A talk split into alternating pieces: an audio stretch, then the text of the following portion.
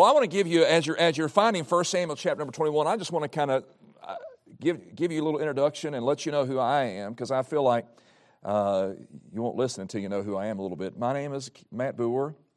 I was, uh, I was raised in the home uh, of a backslidden mother and an unsaved father. And didn't, wasn't allowed to go to church. And uh, my father, who was unsaved, I heard all the stories from my backslidden mother at the time uh, about how horrible Christians were, which of course was not true. And so I got saved early on. I tell you my salvation testimony. I was five, six, seven years old, and uh, my cousin came to visit with me. Her name was Shauna, and uh, she came to visit me. I'm, I'm just a young elementary kid. I just have cousins there. So we're playing uh, in my room, and she leaves the room for a few moments and comes back into the room and she has a New Testament, one of those you know little tiny New Testaments that you can fit in your pocket somewhere, and she has it opened. Uh, I'm not sure where where it's open to. I don't know that she knew. She was five, six, seven, about the same age I was. But I, what I did not know is that her parents had been, my aunt and uncle had been encouraging her to pray for me because I wasn't saved. So she came to visit me, and she walked. We we play. We were playing in my room. She walks away. She walks back in with the Bible open, and she says, if you don't get saved, you're going to hell. Well, it's good to have my cousin visit with me. But I can remember very distinctly that day that it scared me. Hell scared me. I never heard about that before. And I went and remember finding my mother. They were sitting around the living room area and finding my mother and kind of pulling her aside and telling her, my cousin told me this, and asking her something to the effect of, Is that true? And I can remember her finding a place where my dad could not see us because my dad wouldn't let her talk to me about any of this kind of stuff. And although she was backslidden, she knew who the Lord was and she knew how to be saved. And I can remember her finding a place away from my dad so he didn't know and telling me, Yep, heaven's real. Yes, hell is real. Yes, you deserve to go to hell, but Jesus died to save you. And I can remember as a young boy, a young elementary boy, getting saved that day. It was a great day for me. The sad truth is that my mom and dad didn't have me in church after that. Didn't get baptized. As a matter of fact, from the time I was seven or eight until the time I was 15, he continued to live that life. And uh, a saved kid in, in the public school and, uh, and fully engaged in everything it had to offer. Uh, the only hiccup for me is that my, my friends like to do certain things, and inside there was something that said to me, That's not right. And I, it aggravated me, to be honest with you, because all my friends were having fun, and I, I thought, I, if I go with you, I'm not going to have fun because I'm, cause I'm not going to like it. And I, am going to say, no, I can't go do that. And I didn't know why at the time, but I had the Holy Spirit living in me. Well, when I was 15, my father's business failed. My mother and father separated. Uh, and my mother finally got right with God. And she said, I'm moving back home. And she's going, she moved us all back home uh, and moved in with her father, who was a pastor and she got right with God. I got baptized, and from the age of 15 on, I began to grow and live for the Lord. God called me in the ministry. After college, I went back and served at my home church. I was a youth director for my grandfather, my pastor, for six, seven years before he passed away. And then for the next 11 years, uh, I was the pastor of my home church uh, there in Fort Myers, Florida. And I will take a little detour here, mention Fort Myers to you. That was my home for 25 years. Many of you have been praying for Fort Myers. do we have any Floridians in here today? Any Floridians? Wonderful. And so you know what it's like to go through a hurricane. So my mother just got power back yesterday. And my in laws got power back two days ago. I was praying for my mother. I can't tell you if I was praying for my in laws or not. But no, I was. They're good people. But, but I appreciate you praying for all the folks down in that area. Pray for many of the a good pastor friend of mine, Jay Shepard, his home is totally destroyed, washed away. And so thank you for praying for them down there. But that's my testimony. And then three years ago, I moved to Jefferson, Georgia. I had always heard about Ambassador Baptist College. And so I got close enough that I thought I can go visit. And I came to visit a couple years ago. It was in the middle of COVID, so that was a little different. But I'm so glad to be able to be here with you. I'm going to tell you one more little, little story. Some people say, I'm getting older now, but I've been I've had this wonderful head of hair ever since I was 18 years old. And so I've had to explain why are you bald for a lot of years, but I always tell this little story. And I have a poem about being bald since I've dealt with this so long. It's here it is. God is great, and God is fair, To some he gave brains, and to others he gave hair. and, and some people say, I don't get it. And my response is, my point exactly. Wonderful. Have you found 1 Samuel chapter 21? I've almost worked up the courage to preach to you. I hope you've worked up the courage to listen. Would you mind standing with me as I read this passage of Scripture? I'm going to read verse number 1 down through verse number 9. Now, this is the story in context here. David, uh, David has, uh, he's been anointed king in private. Saul is still the king. He's been under Saul's uh, kind of household and working for Saul. But in the previous chapter, Saul's finally tried to kill him enough times. David's figured out, hey, I need to run away. And so David is running away from King Saul, and we pick up in verse number one, it says this Then came David to Nob to Ahimelech the priest. And Ahimelech was afraid at the meeting of David and said unto him, Why art thou alone, and no man with thee? And David said unto Ahimelech the priest, The king hath commanded me a business, and hath said unto me, let no man know anything of the business whereabout I send thee. And what I have commanded thee, I have appointed my servants to such and such a place. By the way, if you don't know the context, this is a lie. David's lying. Shouldn't have done that, but there it is. Verse number three. Now, therefore, what is under thine hand? He asked this priest. Give me five loaves of bread in my hand and what there is present. In other words, he's running away. He's hungry. He needs some help, and he stops it. Lies to the priest and tries to get anything he can from him. And the priest answered David and said, There is no common bread under mine hand, but there is hallowed bread. If the young men have kept themselves at least from women.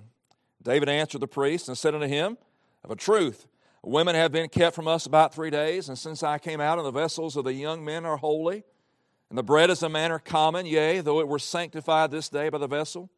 So the priest gave him hallowed bread, for there was no bread there but the showbread which was taken from before the Lord to put hot bread on the day when it was taken away. So this is the bread that had been sitting there, but it's been taken away. It's set aside for the priests. The priest says, Oh, you can share it with us. Verse 7.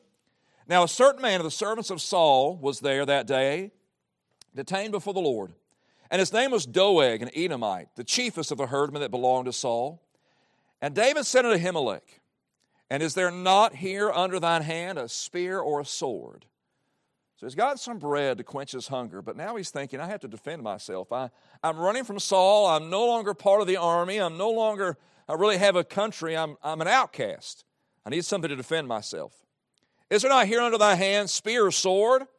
For I have neither brought my sword nor my weapons with me, because the king's business required haste. And the priest said, The sword of Goliath the Philistine, whom thou slewest in the valley of Elah, behold, it is here, wrapped in a cloth behind the ephod. If thou wilt, take it. For there is no other save that here. And I want you to notice what David said. So, again, here's the context. He's running away. He's fearful, probably for one of the first times in his life. He, he's not sure which direction to go, and he gets some bread from this priest, and he's looking for some uh, weapons to defend himself, and they say, hey, Goliath, his sword is here. You'll, you'll probably recognize it, David. Your hands have held it before. You can take that if you want to. But I want you to, to notice what David says about that sword, and I, and I want to kind of preach to you about that topic. But notice his response. And David said, There is none like it. Give it me. There is none like it. In other words, Here's David's sword, or here's Goliath's sword. And David said, Wow, man, that is some sword. I'll take it. And I want to I want to talk to you about this subject in love with Goliath's sword. In love with Goliath's sword. And I'll, I'll explain to you in a second. Would you pray with me and for me as we as we continue? Dear Father, thank you for today. Thank you for allowing us to gather together, Lord. And I pray today that you'd help us as your servants, that Father, we would not fall in love with the things that are used by the enemy, thinking those are going to help us. And we ask all these things in Jesus' name. Amen. Thank you so much. You may be seated.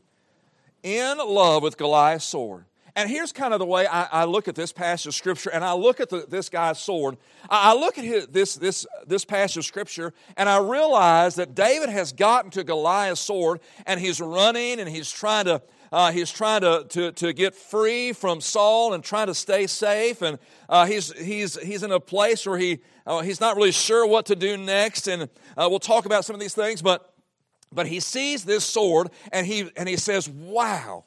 Uh, that, that is really impressive, and that, that is, that is uh, something that I have needed, and that, that is what is really going to help me in this time. But I want to point out to you uh, that, that Goliath's sword, Goliath's sword, it was to look at it was impressive and to, uh, uh, and to, to see it. Uh, it was described earlier on in 1 Samuel chapter number 7, and uh, to see it may have been an impressive thing. But really, the truth of the matter was, is it, it, did it do Goliath any good the last time that Goliath had it? Didn't help him much. He lost his head with it. And the truth of the matter is, is David got in a pinch in his life and got into a place uh, in his life where, where instead of valuing the things that really matter, he valued things that were really impressive. And it seemed like, whoa, look at that. Whoa, how, how, how impressive is that? And, and he forgot about all of the things that God had done in his life and how God had worked in his life to get him to that place and gave all of that up for something that's impressive. Now, I'm going to give you a couple thoughts here and give and apply this if I could. First of all, if you're taking notes and writing things down, I want you to look at his stressful situation. He surely had a stressful situation. This was this was a tough time for David. Now, this was a time of unusual pressure for David. David, David was under a, a ton of pressure, and, and, and, really for the first time, uh, you see David not knowing what to do.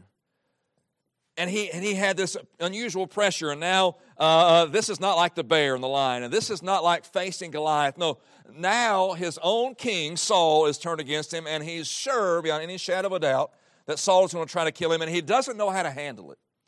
And as, and as he runs out of this, and this, having this time of unusual pressure, I, I want to let you know this that you're in a wonderful, wonderful place at Ambassador Baptist College right now. And there are times of pressure. Now, those, those times are called midterms, those times are called final exams. You know, you have times of pressure. Uh, finance, that when the bill is due, those are all pressure times. But if you're thinking, hey, I'm going to graduate college and from here on out I'm just going to get to serve the Lord and there's no pressure, you're, you're, you're sadly mistaken. Because there's all kinds of times of pressure. You young men are going to face pressure, whatever ministry God leads you to. And you're, you're, going, to get, you're going to get out there and you're going to think, hey, look, I, I handled it pretty good. I handled it pretty good, those midterms, and I handled uh, finals pretty good, and I got my bill paid on time. I, I've got all those conquered, and now I'm going to get out, and you're going to, you're going to face some things that, that are going to get you that are going to get you turned sideways. You're not going to know how to answer those. Those are going to be anything from situations in your church where you don't know how to help people. Those are going to be situations in your ministry where it's not things aren't going the way that you think they should go, and you'll get stressed out about it. That's going to, that, that, that's going to apply in ministry stuff. That's going to apply in family areas. You're going, to, you're going to get out of here, and you fellas, you'll get you get married one day, Lord willing, if you ever take a shower and brush your hair. And uh, so, but you're going to get married one day, and you're going to realize, hey, look, the dorm guys that I live with, those were hard. To, those guys were hard to live with, but living with a wife is a totally different thing. Ladies think different. Praise God for it. It's going to be hard. There's going to be stressful situations. You, one day, if God, if God blesses you and your family, you're going, to, you're going to hold a little baby in your hand and you're going to realize, wait a second, I am not prepared to be a dad and I'm not prepared to be a mom. And I, I know what the Bible says about these things, but, but when you're in the middle of it and you hold a child in your hand, you say, wait a second, this is, this is an heritage of the Lord. It's a gift from God. What do I do with this? Man, that, that adds another level of stress and another level of responsibility that it's hard to comprehend. And sometimes when you get in these different situations, you say, I, I wasn't prepared for that. What do I do? And so that's where David was. He was in a time of unusual pressure. Well, that's family pressure or ministry pressure or, uh, or, or financial pressure. You're going to face pressure times. It's also, this stressful time was unusual pressure. It was a lack of clear direction. David didn't know what, what to do next or where to go next, and he just kind of uh, running loosey goosey. And really, what happens here is David, and, and here's what I love about this it is both discouraging and encouraging at the same time. We think about David, and David is David a hero of our faith? Yes. Are you still awake? All right. Uh, is David a hero of our faith? Yes, he is. But David, we know about his sin with Bathsheba. We know all that stuff. We know about him having Uriah killed.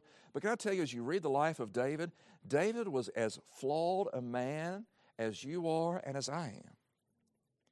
And in David's flaw, you find here he's going to end up lying, and he's in, going to end up uh, he's going to end up uh, he's going to end up uh, you know uh, uh, deceiving them, and he's going to end up at the end of the chapter acting like a fool uh, in front of in front of the king of Gath. But this is going to be one of the times where he where his his faith really wavers. And you'll notice, you notice he fears. It's, it mentions it a couple times in, the, in this passage of Scripture. Uh, you can find that he feared the king Saul, but you can also find, verse number 10, and David arose and fled uh, that day for fear of Saul. He was scared of King Saul, and he was scared later in the, in the passage of Scripture from, about King uh, Achish, the king of Gath there. And in the middle of all this pressure, he decides what he needs is not what he really needs. And he gets enamored with the things that are oppressive. And, and here's how I want to apply that to you today. You're, you're going to get out there and you're going to get in a ministry somewhere and it's not going to go like you think it should.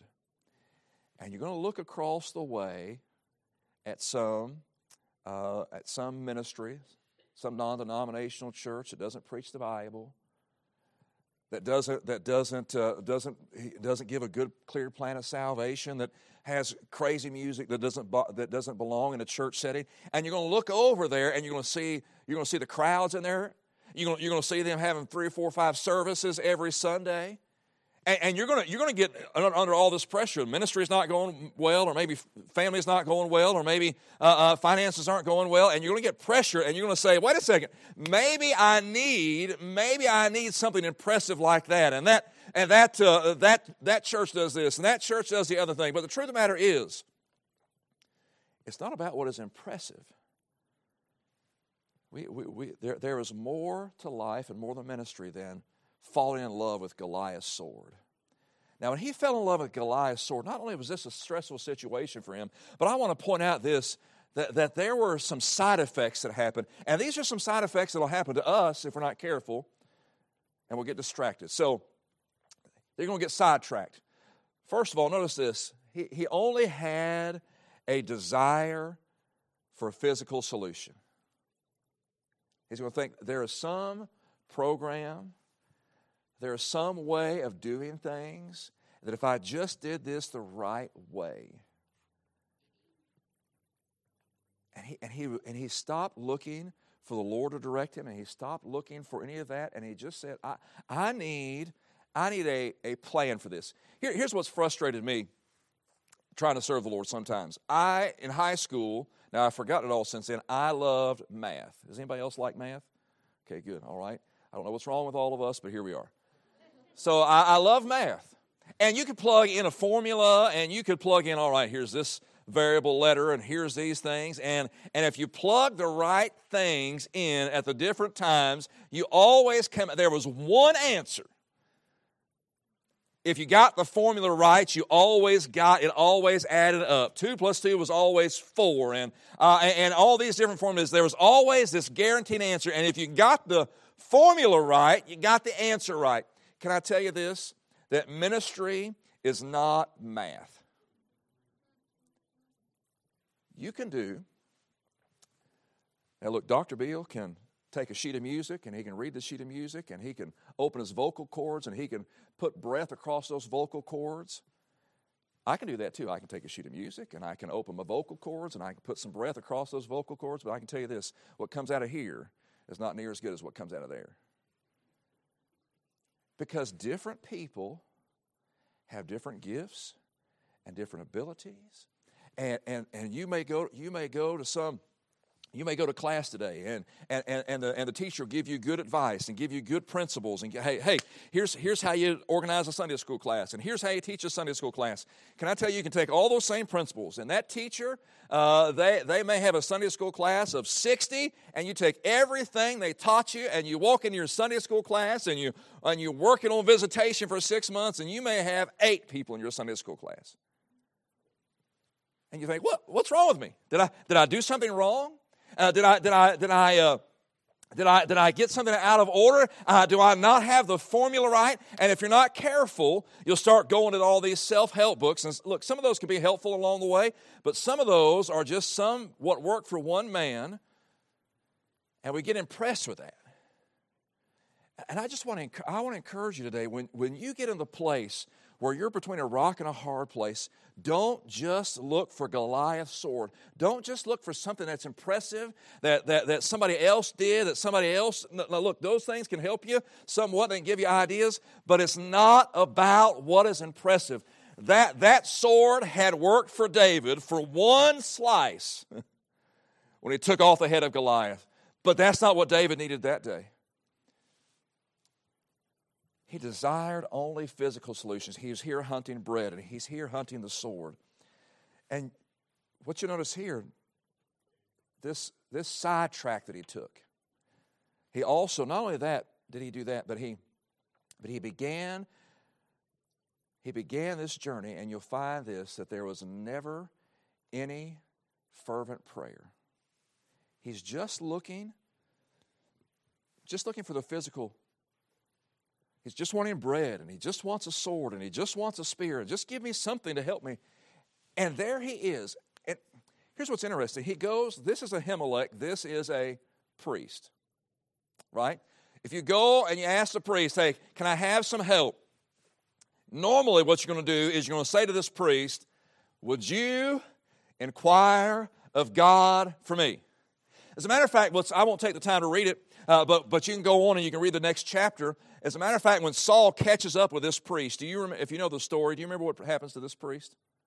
Anybody remember this story? This priest gets killed. Doeg, this guy's going to kill this priest, and everybody who's there, David's going to realize that he, that he was somewhat at fault for that. But when Saul comes up, and when Saul shows up and he says to this priest, he said, Hey, uh, what is David doing here? How dare you inquire of God for David? You're, you're supposed to inquire of God for me. And the priest very clearly said, Hey, hey, Saul, I didn't, I didn't ask God anything for David. David didn't inquire of God with me. David didn't want to know what God wanted. David, he just wanted a little bit of bread. And David, he just wanted a, he just wanted a sword or a spear, and I gave him Goliath's sword. I promise you, Saul, I didn't ask God anything on behalf of David. And you'll find throughout this whole uh, uh this whole um, event here, there was no no prayer. There was no seeking the direction of God. There, there was no asking God, God, what do you want from me? And God, uh, what do you want me to do next?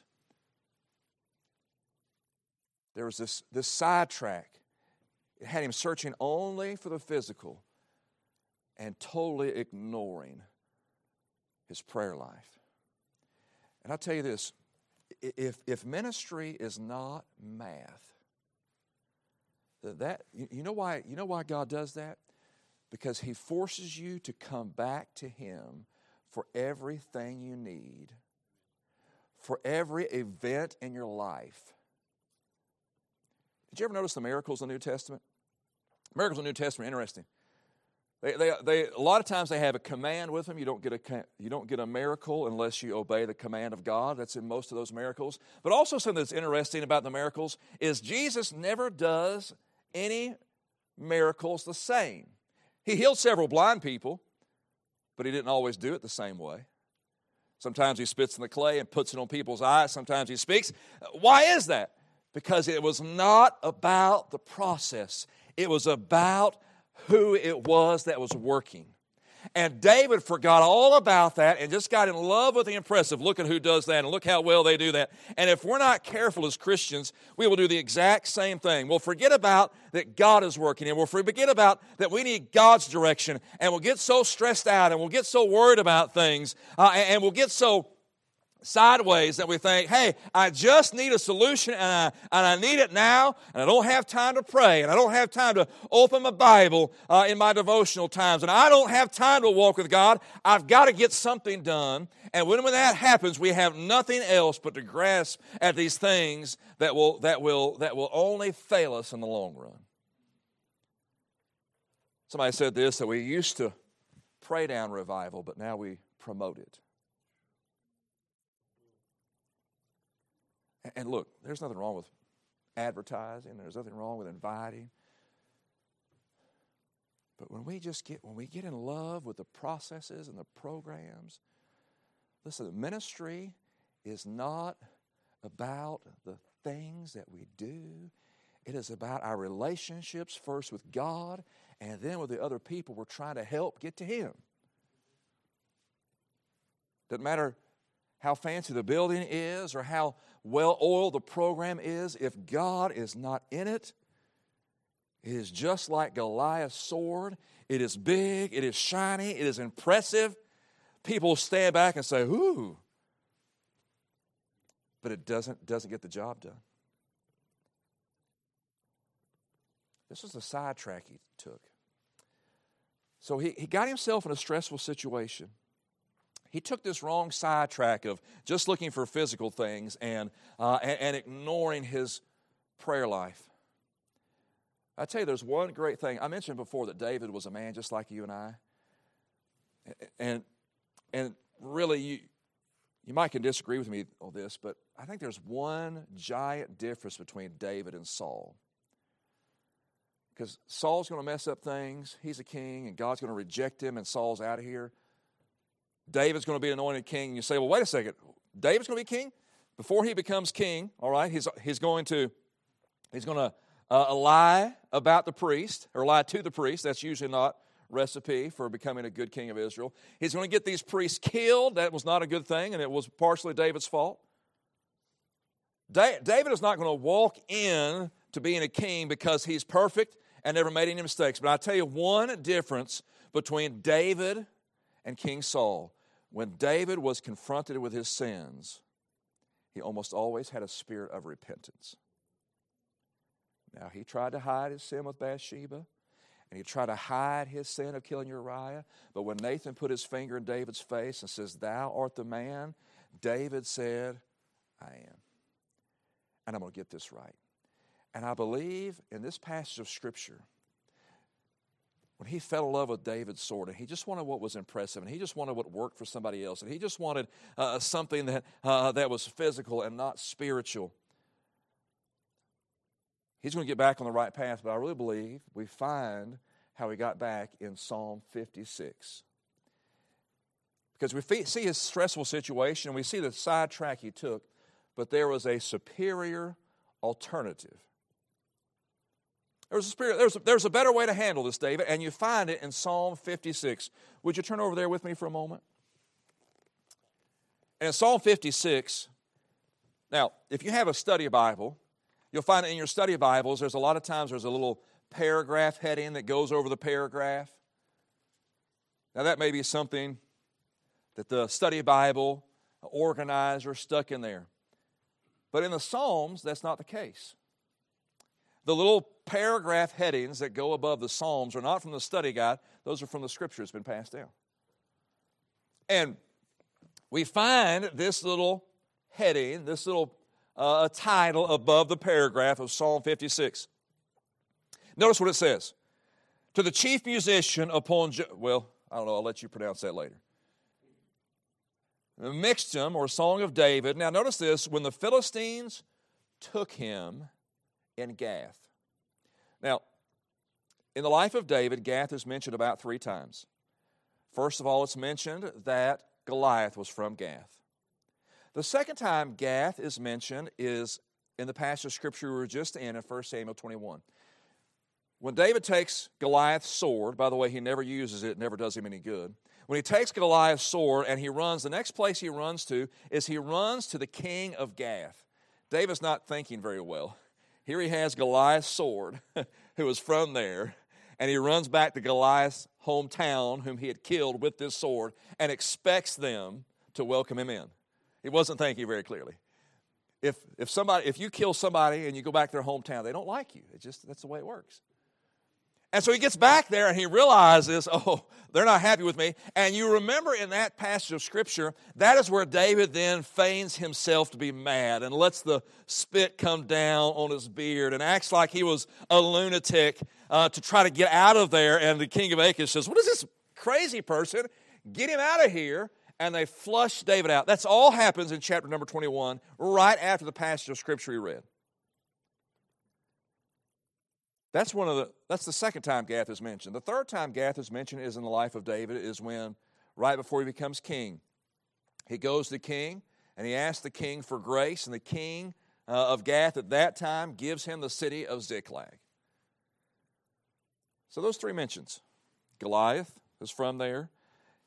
He acted like a fool in front of the king of Gath in the passage of scripture we're reading about.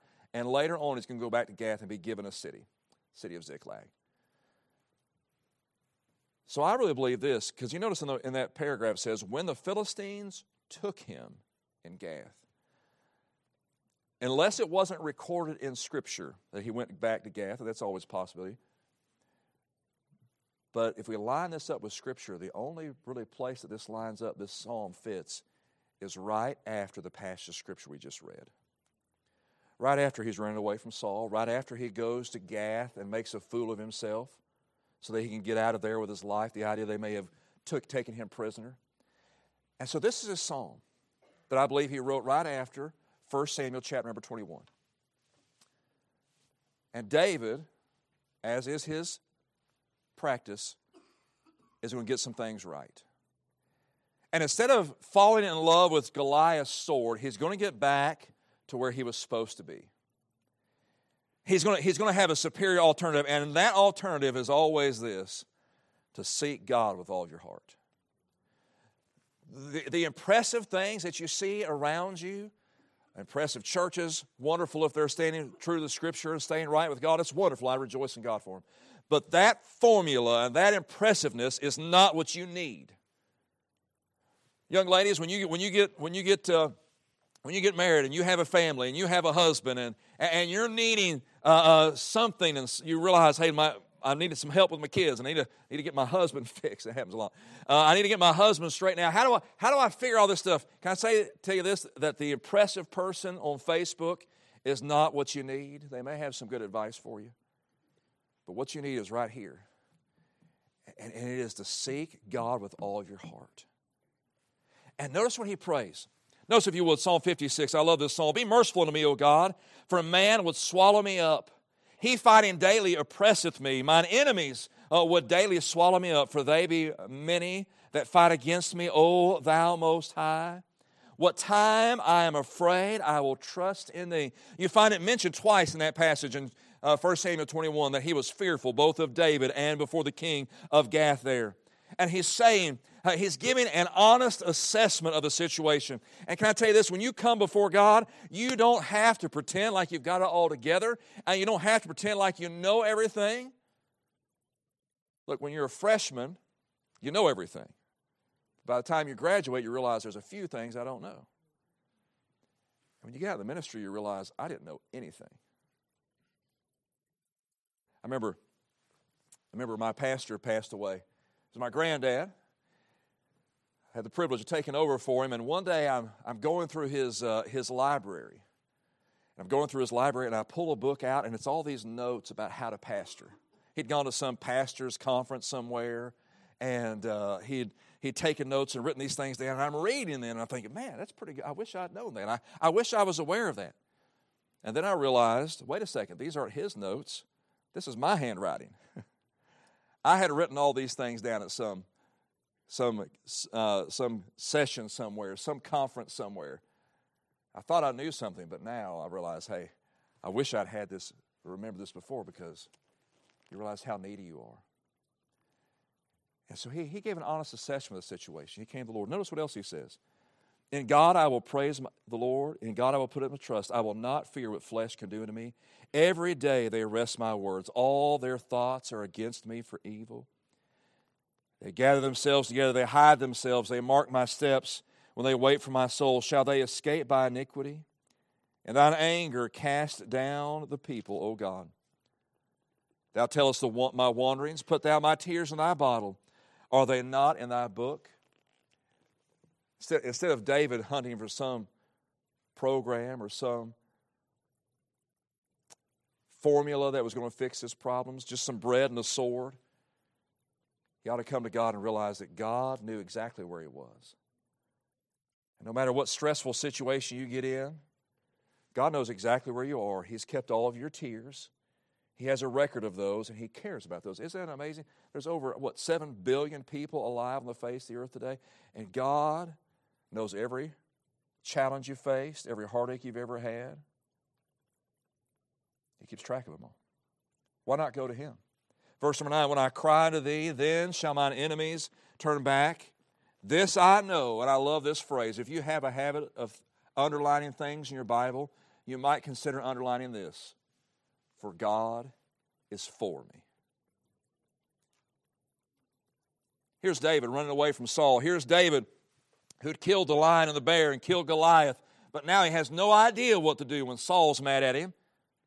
And what he needed to do was take a step back for a moment and realize hey, I'm going to seek God and I'm going to put my confidence in God and I'm going to know this that God is for me. I don't need Goliath's sword, I just need the God who is for me. And I don't need what is impressive, I just need the God who is impressive. And let me tell you this no matter how impressive that sword of Goliath was, can I tell you this? Our God is so much more impressive.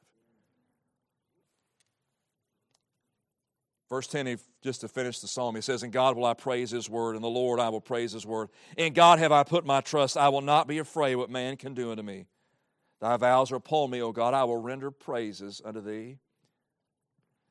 And again, put this in context for David. For thou hast delivered. He didn't say, For that sword delivered me. For thou.